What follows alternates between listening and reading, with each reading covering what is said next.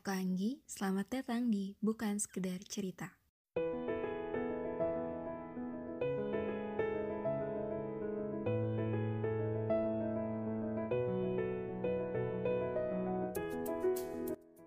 Hai, aku udah ditemani oleh seseorang yang akan berbagi ceritanya di sini. Uh, orang yang satu ini adalah seorang konten kreator atau influencer. Mungkin teman-teman kalau misalnya uh, ngecek Instagramnya ya di situ banyak banget konten-konten yang inspiratif, yang bisa memotivasi kita atau memberikan semangat kita lebih lagi dan uh, banyak juga membahas tentang aspek-aspek uh, dalam kehidupan gitu ya. Nah, terus uh, juga penulis seorang penulis buku dan uh, beliau juga lulusan dari ITB jurusan uh, desain grafis ya. Oke. Okay. Di sini udah ada Teh Kartini uh, F Astuti ya. Halo Teh. Halo Anggi. Oke, okay. gimana Teh uh, kabarnya sekarang? Kesibukannya apa aja nih? Uh, Alhamdulillah sekarang lagi kerja jadi desainer grafis di penerbit di Bandung. Hmm, oke. Okay. Bisa selain, sekarang. Hmm, selain menulis juga uh, desainnya juga gitu ya teh? Iya, aku kan desain komunikasi visual uh, kuliahnya. Jadi ketika lulus ngelamar jadi desainer grafis sekaligus ya sambil ngisi-ngisi waktu luang aku nulis gitu. Hmm, oke. Okay. Ngisi waktu luangnya produktif ya teh. Ya, amin. Iya, dan uh, yang aku lihat juga aktif juga ya interaksinya sama uh, followersnya di Instagram gitu. Kayak di IG story sempat ngajak uh, apa ya, misalnya memberikan pertanyaan, ada sneaker yang lain-lain gitu. Sering banget, sering banget. Hmm, iya gitu. Jadi selain nge-share konten juga interaksinya cukup aktif ya teh. aku tuh lebih penasaran sama pandangan orang gitu sebenarnya daripada pandangan aku sendiri.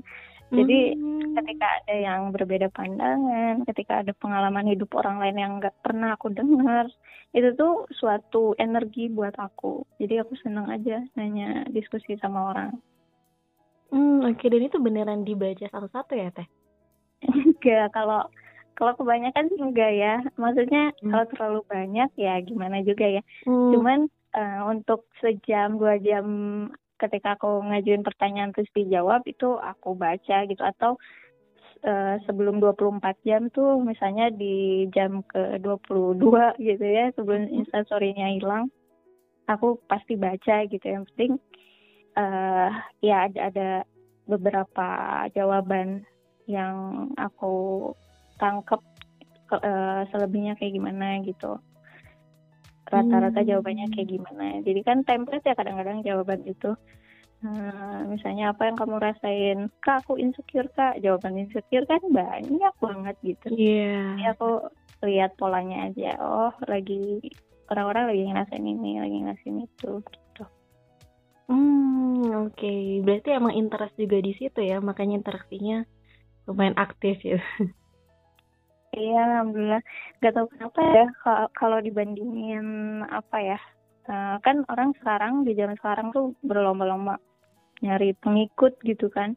Kalau hmm. aku rasanya itu itu kayak angka palsu aja. Uh, maksudnya kalau kita nggak bisa ngejadiin mereka orang-orang yang mengikuti kita itu sebagai sahabat, aku rasa kayak nonsens aja gitu. Nggak ada maknanya gitu. Hmm. Iya bener banget sih teh. Sekarang orang uh, bahkan udah banyak yang jualan followers juga ya teh. Demi mm-hmm. dia banyak yang ikut. Tapi memang jarang juga sih yang menjaga interaksinya sama uh, si followersnya gitu. Berarti sekarang itu kesibukannya uh, isi konten terus tadi interaksi di Instagram uh, di penerbitan juga. Ada lagi nggak teh Uh, sekarang insya Allah sih uh, lagi pengen bikin bisnis sendiri ya. Hmm. Tapi ini juga masih masih dalam pertimbangan bareng teman-teman. Jadi aku pengen bikin usaha publisher juga sebenarnya buat menghimpun para penulis muda ya.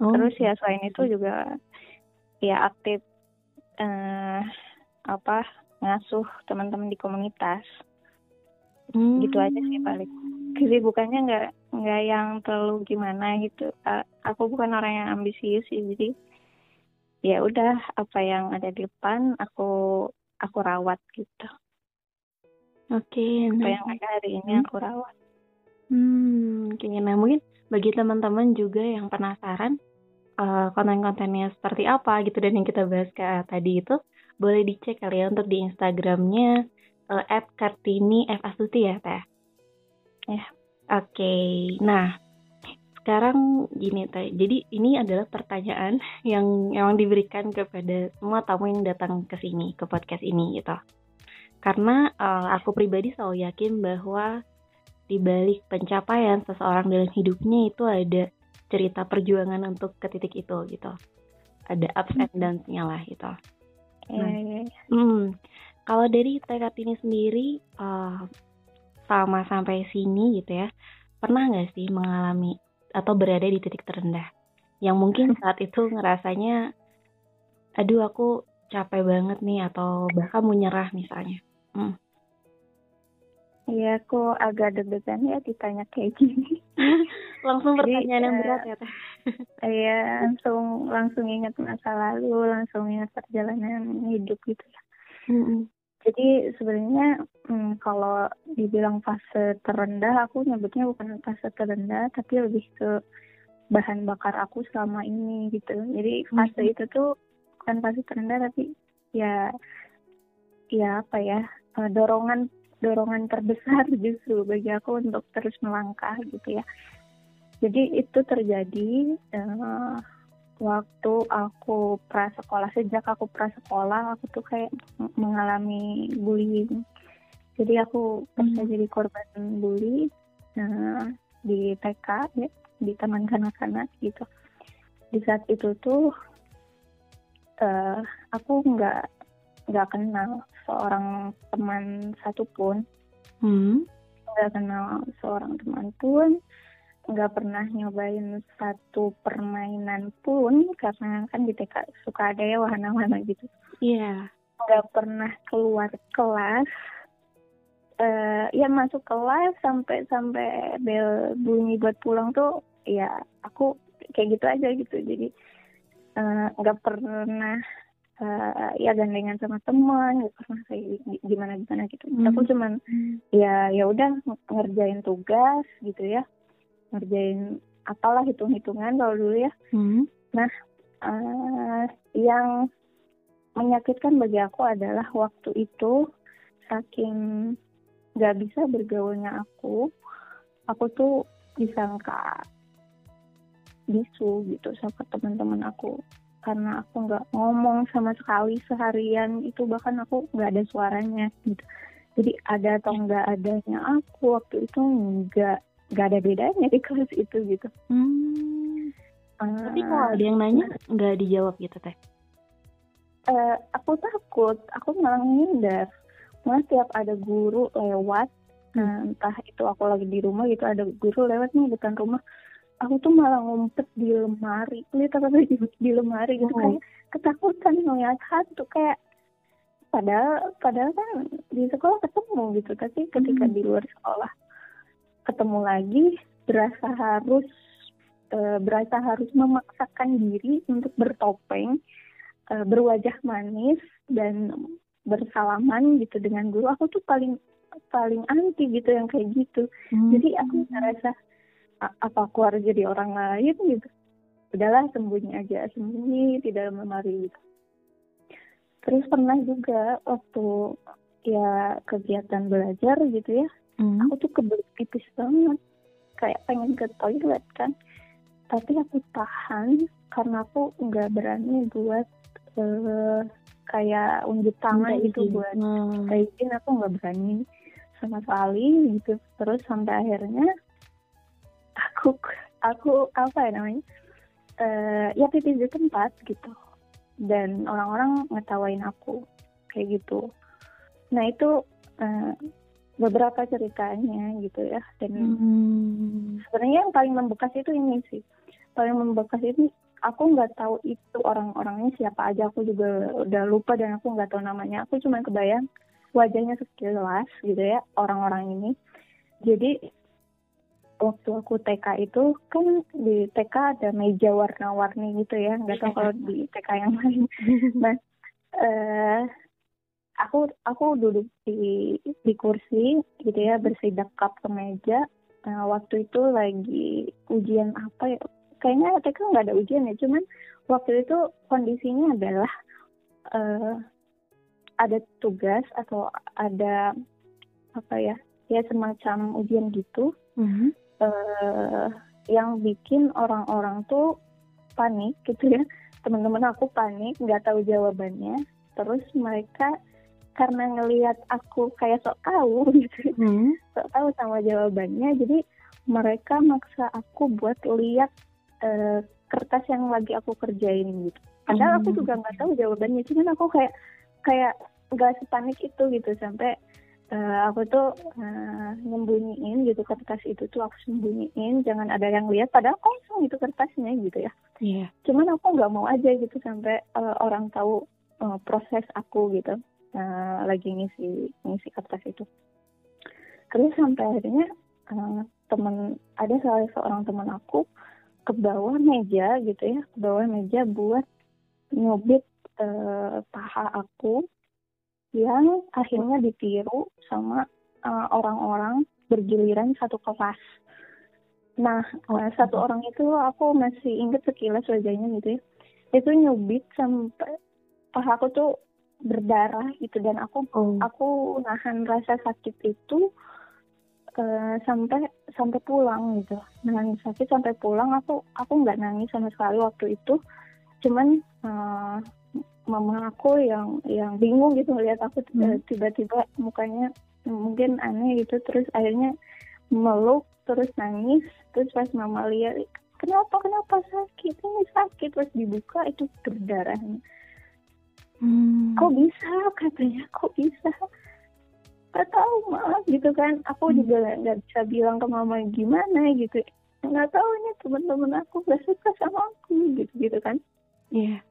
terus uh, dari situ kayak oh, bener ya aku berarti nggak diterima sama orang-orang gitu dari situ tuh hmm. sampai mama aku tuh nenangin aku tenang katanya suatu saat kamu bisa kok katanya diterima sama orang lain.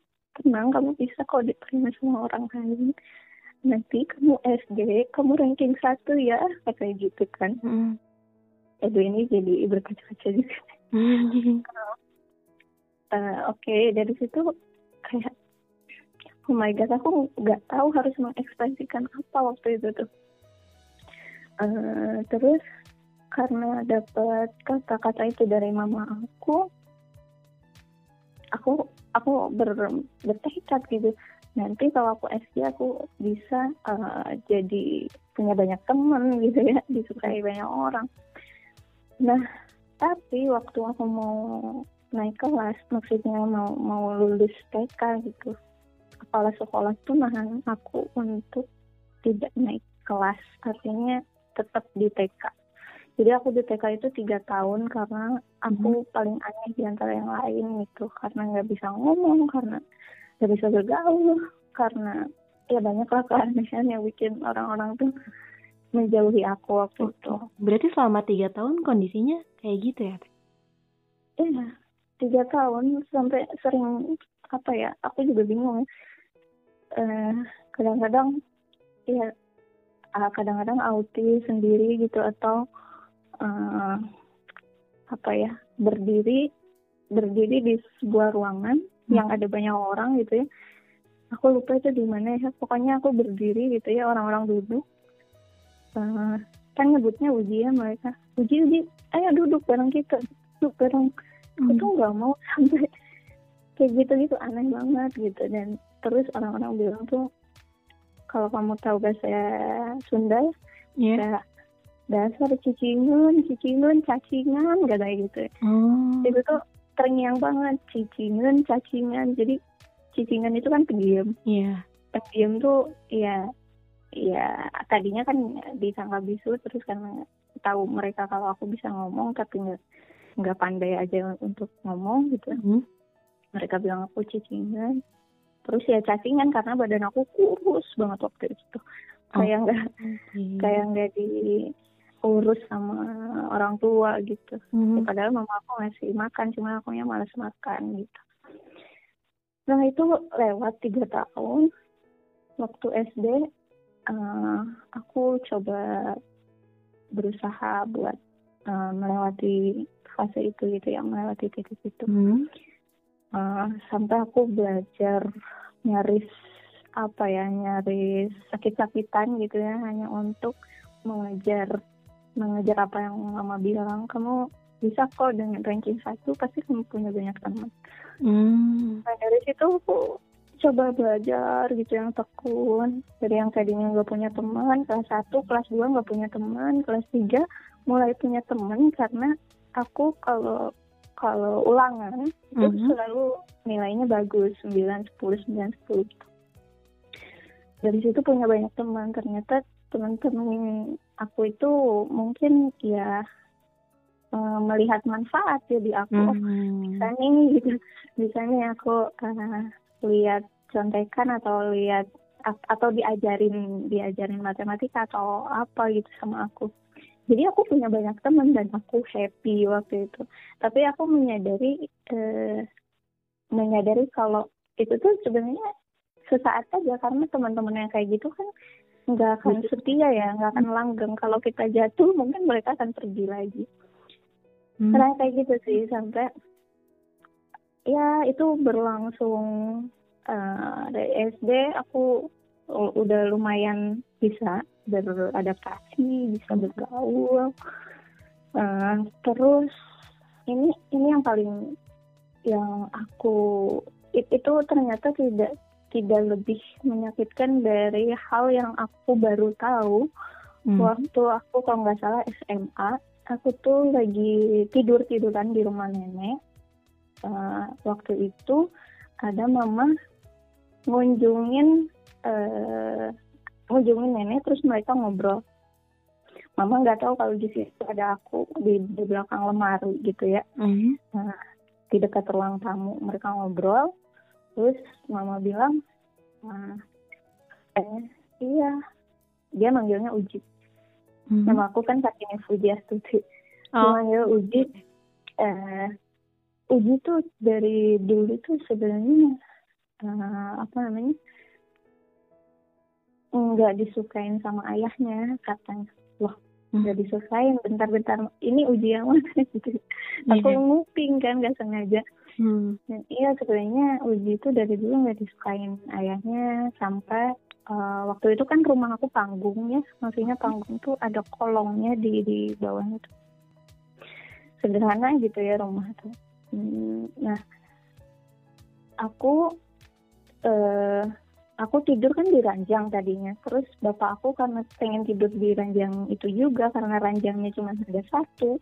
Hmm. Terus bapak aku uh, suruh mama aku buat uh, apa mindahin aku ke papan. Jadi lantai itu bukan keramik ya papan kalau pang kalau rumah panggung. Jadi aku suruh tidur di papan itu aku usia masih bayi masih masih nggak merah sih maksudnya masih di belum belum bisa jalan gitu ya. Hmm. belum bisa jalan masih tidur tiduran aja gitu aktivitas. Hmm.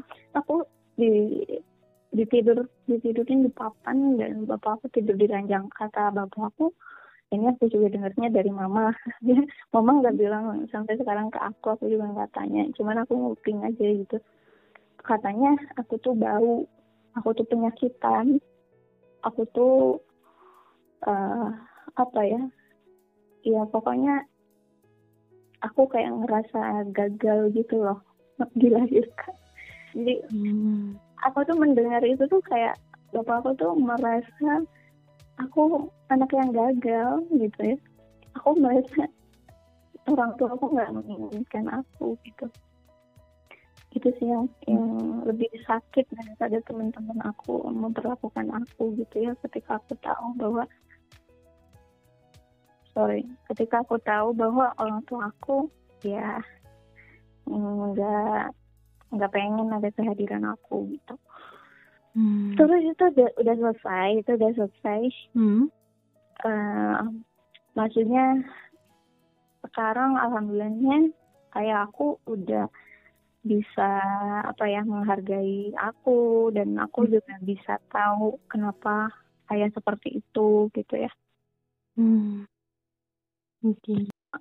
Mungkin orang tua hmm. itu ada mungkin semua orang tua punya punya apa ya punya sisi yang tidak diceritakan ya kepada anaknya entah mer yeah. mereka merasakan apa kepada kita tapi aku tuh menangkap tanda-tanda itu bahwa orang tua aku itu um, tidak menginginkan aku ada di dunia ini sampai aku nemu foto foto di dompet mama foto mm -hmm. aku dan mama tuh akunya tuh robek gitu. Aku nggak tahu itu sengaja dirobek atau nggak sengaja gitu. Jadi aku juga nggak berani bilang ke mama waktu itu.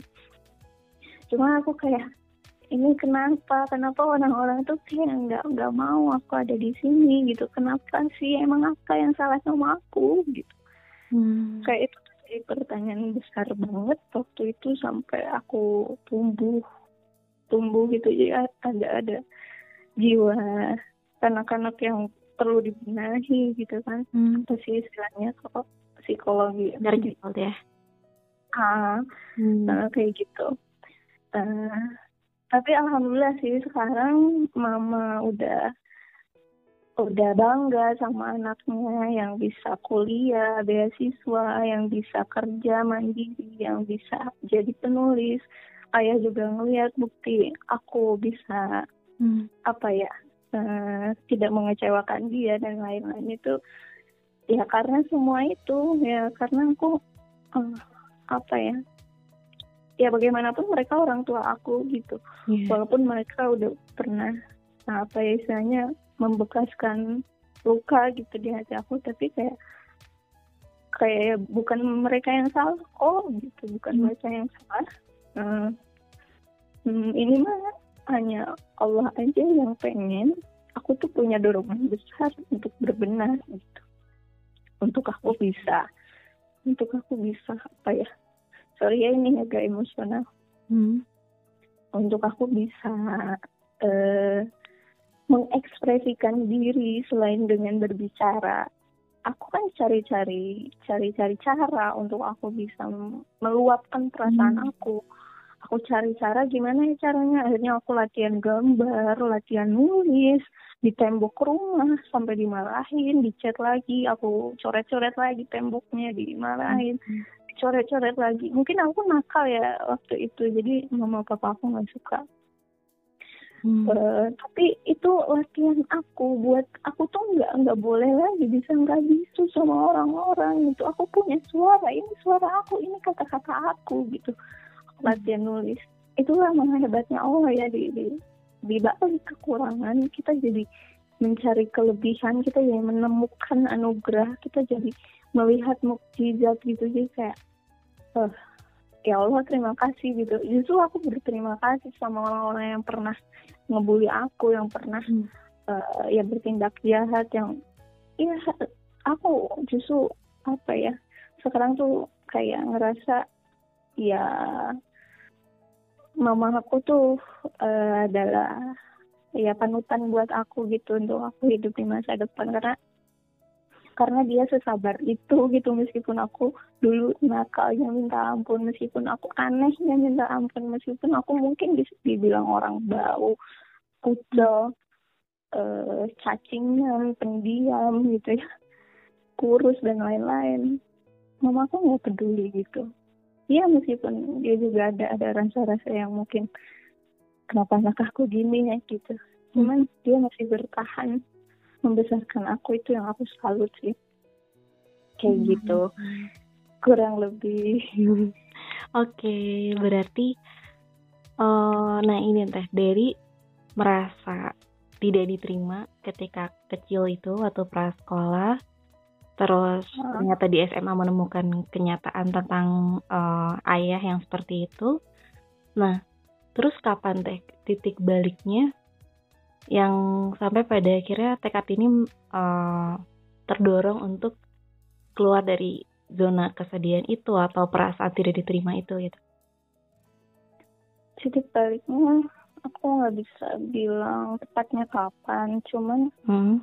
uh, aku coba ingat-ingat uh, jadi SMA itu aku berontak banget uh, yang benar-benar kayak yang tadinya aku pendiam banget jadi biang onar di Hmm. sekolah hampir aku dikeluarin dari sekolah gara-gara aku pernah menjatuhkan nama kepala sekolah eh, dengan tulisan aku yang kontroversial gitu ya Hmm. Eh, pokoknya SMA itu itu tuh ekspresi protesnya aku terhadap orang tuaku aku. Nggak mau sekolah aku nggak mau Hmm. ya gitulah banyak hal yang aku tidak suka gitu dari cara mereka. Nah, terus ya singkat cerita um, ya kita tahu bahwa semua rumah tangga mungkin didera sama masalah gitu ya didera sama keributan kecil yang berujung besar mungkin kalau tidak bisa ditangani nah ya mama papa aku tuh punya punya apa ya masalah ke arah sana gitu ke ada di ambang yang hampir retak gitu ya rumah tangga tuh hanya gara-gara sepele sebenarnya. Nah eh, dengan aku ingatnya gini, eh, dulu kan ayah aku pernah menantang aku nulis ya, bener-bener nggak boleh kamu tuh jadi penulis. Tapi Hmm. ketika aku melihat secerca harapan bahwa menulis itu bisa lebih dari apa yang uh, uh, kita pikirkan ya. Maksudnya kita kan mikir jadi penulis, oh mungkin bakal ngasihin uang, royalti, oh mungkin bakal terkenal dan lain-lain. Tapi Hmm. aku tuh menemukan kayaknya bakal lebih dari ini. Dan dan uh, di saat ada masalah yang yang uh, menghantam keluarga gitu ya Hmm. ya atas izin Allah gitu ada masalah aku tuh merasa bahwa dengan dengan aku belajar nulis dengan aku belajar sastra dengan aku belajar komunikasi itu tuh justru jadi gerbang solusi bagi semua masalah yang aku rasakan di keluarga gitu ya Hmm. Nah, aku jadi berani entah kenapa untuk mendamaikan orang-orang yang aku cintai, yang sedang eh, ya katakanlah eh, ada pertikaian gitu ya di antara mereka. Hmm. Mama papa aku lagi berantem eh, sampai sempat nama ke mana gitu ya, nggak di rumah lagi. Terus aku coba untuk selesaikan masalah mereka dengan mendatangkan eh, seorang yang yang jadi apa ya istilahnya yang dituakan ya di kampung gitu untuk Hmm. untuk bisa menengahi mereka dan aku aku hubungi orang itu gitu sampai aku seberani itu aku juga heran gitu terus eh, akhirnya mama papa aku ber- berdiskusi ber- berdamai setelah menceritakan apa perasaan mereka Hmm. persepsi mereka salah satu sama lain gitu mereka berdamai salaman pelukan aku terharu aku tersenyum. Nah ini dia kata aku tuh. Aku aku langsung flashback lagi ke belakang. Ini dia buah dari belajarnya aku. Belajarnya aku untuk eh, berbahasa belajarnya aku untuk berkomunikasi. Eh, aku teringat sama kata-kata Umar bin Khattab bahwa eh, sastra membuat eh, yang pengecut jadi pemberani itu aku rasain banget bahwa menulis itu dengan aku belajar menulis aku tuh jadi sedikit lebih berani gitu bahkan berani untuk untuk eh, apa ya untuk di depan gitu untuk di depan tuh maksudnya eh, ayo pasang badan gitu untuk musuh-musuh aku untuk segala badai yang menghampiri itu aku pasang badan aku berani gitu sekarang jadi masya Allah eh, ya Allah tuh emang keren banget gitu ya. Hmm. menguatkan aku segitunya gitu. Itu titik baliknya sih. Jadi intinya hmm, aku mampu bilang eh, ke bapak aku bahwa bahwa mimpi aku untuk jadi penulis tuh bukan main-main bukan hal yang eh, apa ya sesaat saja menerima materinya menerima menerima honornya dan lain-lain. Nggak nggak hanya itu gitu. Aku tuh menulis tuh untuk kalian untuk kebaikan kalian untuk untuk kebahagiaan kalian gitu. Jadi uh, ya semoga bapak aku lihat sih di titik aku yang sekarang. Jadi aku insya Allah mudah-mudahan bisa menolong mereka di hari tua nanti gitu. Nanti uh, perasaan yang dulu ada terkait tadi merasa kurang diterima itu sekarang hmm. uh, kalau boleh tahu itu masih ada nggak atau sebenarnya itu udah terselesaikan? Hmm, jujur sih kadang-kadang ada ya. Hmm. Ya bagaimanapun seorang manusia kan pasti uh, ada rasa rasa tidak diakui kadang-kadang gitu ketika pun mereka udah ada di posisi tertinggi. Hmm. Uh, ya pasti butuh butuh apresiasi dan lain-lain.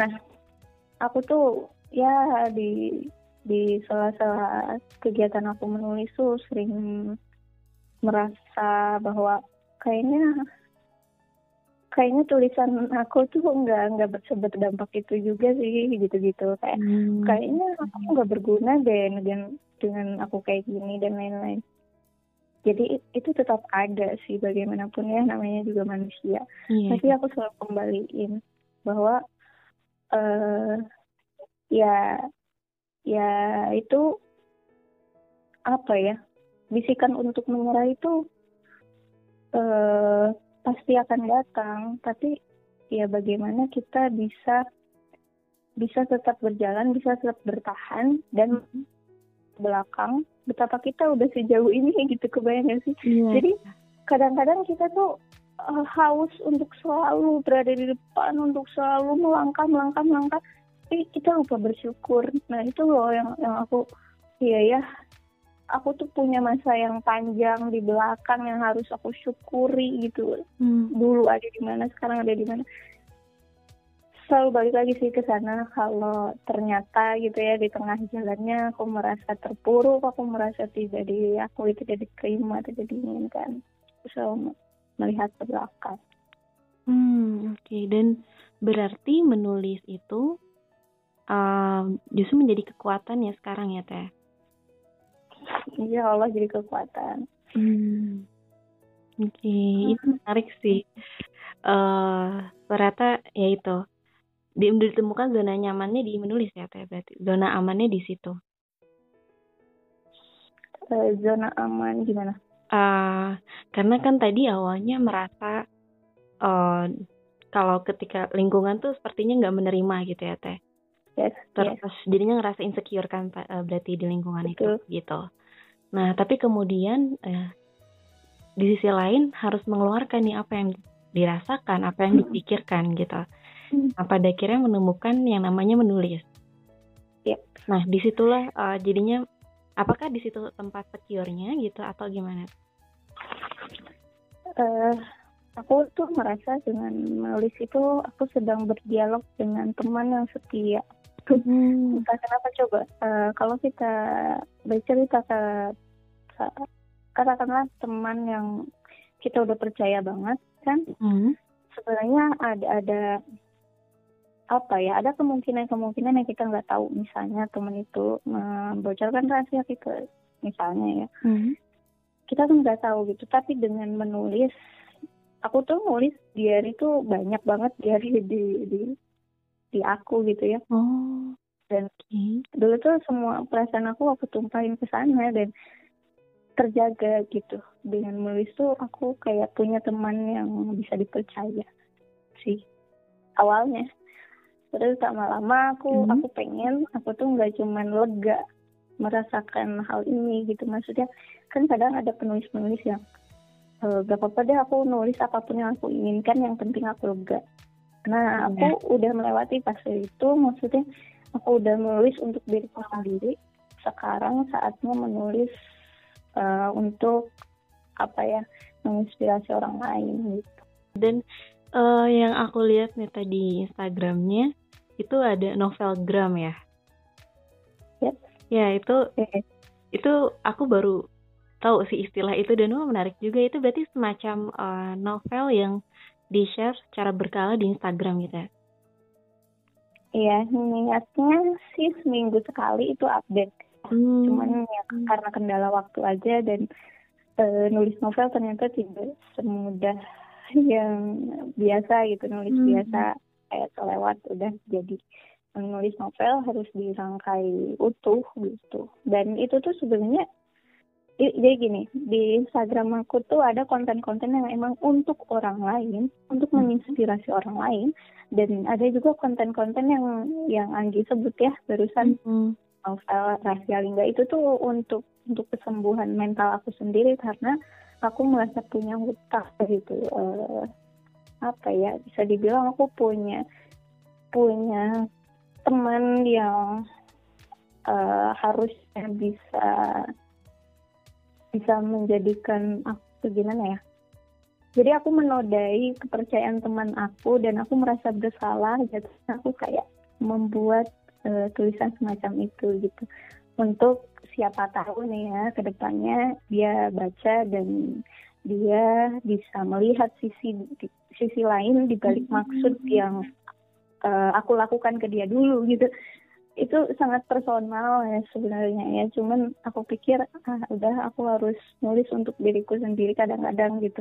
Jadi jangan sampai kita disetir sama keinginan orang lain pembaca kita ingin ini ingin itu gitu kan. Yeah. sekarang lagi tren apa tren ini tren itu. Kita jadi oh eh, terombang kambing di sana gitu. Aku nggak mau sih kayak gitu. Hmm. Tapi jadinya emang menemukan caranya sendiri ya teh untuk mengekspresikan diri gitu yang tadinya mungkin macam terbelenggu sekarang udah bisa lebih keluar gitu ya. Iya mungkin ya. Aku nggak bisa bilang apa uh, definisi yang tepat. Itu tapi terbelenggu sih ya ya, ya. terbelenggu belenggunya uh, terbelenggu juga sekarang. Cuman terbelenggu yang lebih merdeka karena aku bisa kayak aku menjalani transformasi spiritual ya. Jadi kayak hmm. uh, gimana ya? Karena hidup di dunia ini pasti terbelenggu pasti terpenjara gitu. tinggal kita milih mau penjara yang mana hmm. ya mau penjara penjara misalnya ya kebahagiaan aja kesenangan aja penjara popularitas penjara uh, harta penjara apa penjara apa aku kayak menemukan oh dengan penjara ini yang aku pilih sekarang ini aku justru lebih merdeka karena aku terbebas dari dari belenggu-belenggu yang lain gitu hmm oke okay. oke teh yang terakhir nih ada nggak yang mau disampaikan kepada teman-teman di sini yang mendengar? Mungkin kan ada yang relate gitu ya dengan cerita yang Teh Kartini sampaikan di sini, ataupun uh, ada yang lagi struggle gitu dengan hidupnya. Kira-kira uh, ada yang mau disampaikan nggak? Aku tuh uh, dengan semua dengan semua yang pernah aku lewati, aku kayak hmm, di kepala aku jadi ada kayak pikiran kayaknya ada deh orang-orang yang hidupnya sama kayak aku gitu punya kesulitan yang sama kayak aku. Terus uh, apa ya kapan ya itu? Setahun yang lalu kalau nggak salah. Itu aku nggak sengaja ketemu seorang anak kecil namanya Azmi dia uh, seorang yang Eh, nggak uh, bisa bicara literally apa sih istilahnya?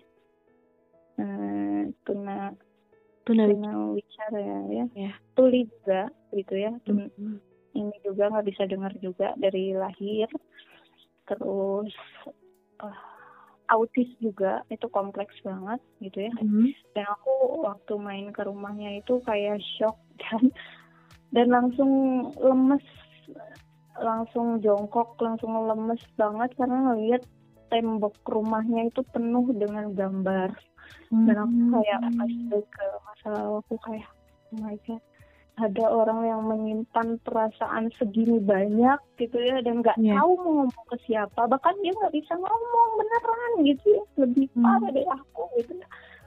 Tapi dia bisa gitu bersuara di ruangan ini. Kayak aku langsung uh, panggil anaknya terus aku main-main sama dia. Waktu itu dia suka di film dinos dinosaurus nonton bareng gitu ya. Terus akhirnya uh, akhirnya aku uh, menggalang dana sejak saat itu ya di Twitter ada yang menyebar luaskannya dan alhamdulillah dia bisa pasang alat bantu dengar yang harganya puluhan juta. Hmm. Nah maksud aku itu aku tuh jadi kayak menemukan semacam makna hidup ya yang yang mungkin bisa teman-teman juga lakukan bahwa uh, ya apa ya bantu bantu orang-orang buat bercerita gitu. Dengarkan mereka. Mereka itu pasti menyimpan sesuatu yang butuh untuk dilampiaskan, entah bebannya butuh diringankan, ya kita mesti jadi perpanjangan tangan Allah, mesti jadi jawaban bagi doa-doa mereka selama ini, entah doa orang tuanya ya kalau mereka yang emang nggak nggak nggak bersuara ya pasti ya orang tuanya yang akhirnya berdoa sama Allah gitu. Jadi hadirlah uh, jadi jawaban bagi orang lain gitu. Dan ketika kamu jadi seseorang yang memang tidak diinginkan di dunia ini semua orang di dunia ini sekalipun nggak menginginkan kamu hmm, paling tidak ada yang pasti satu-satunya yang menginginkan kamu ada gitu. Yaitu Tuhan Tuhan itu menginginkan kamu ada, makanya kamu lahir ke dunia dan kepadanya kita kembali gitu.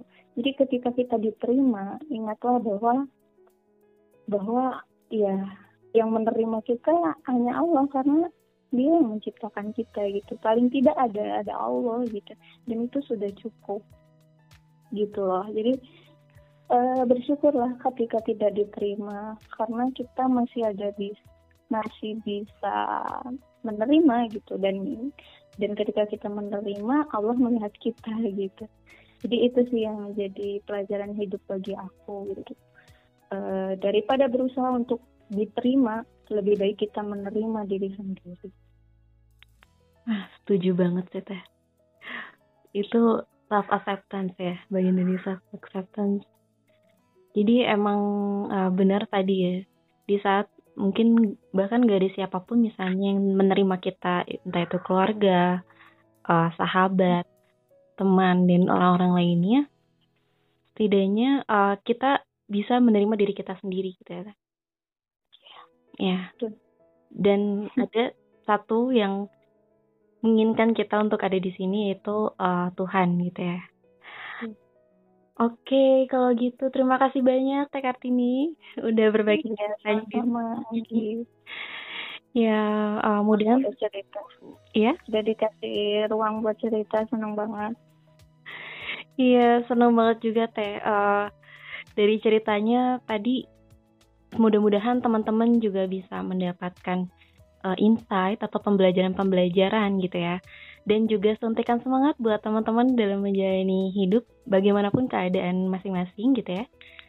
Dan uh, jangan lupa juga untuk terus tunggu episode berikutnya dari bukan sekedar cerita. Bye.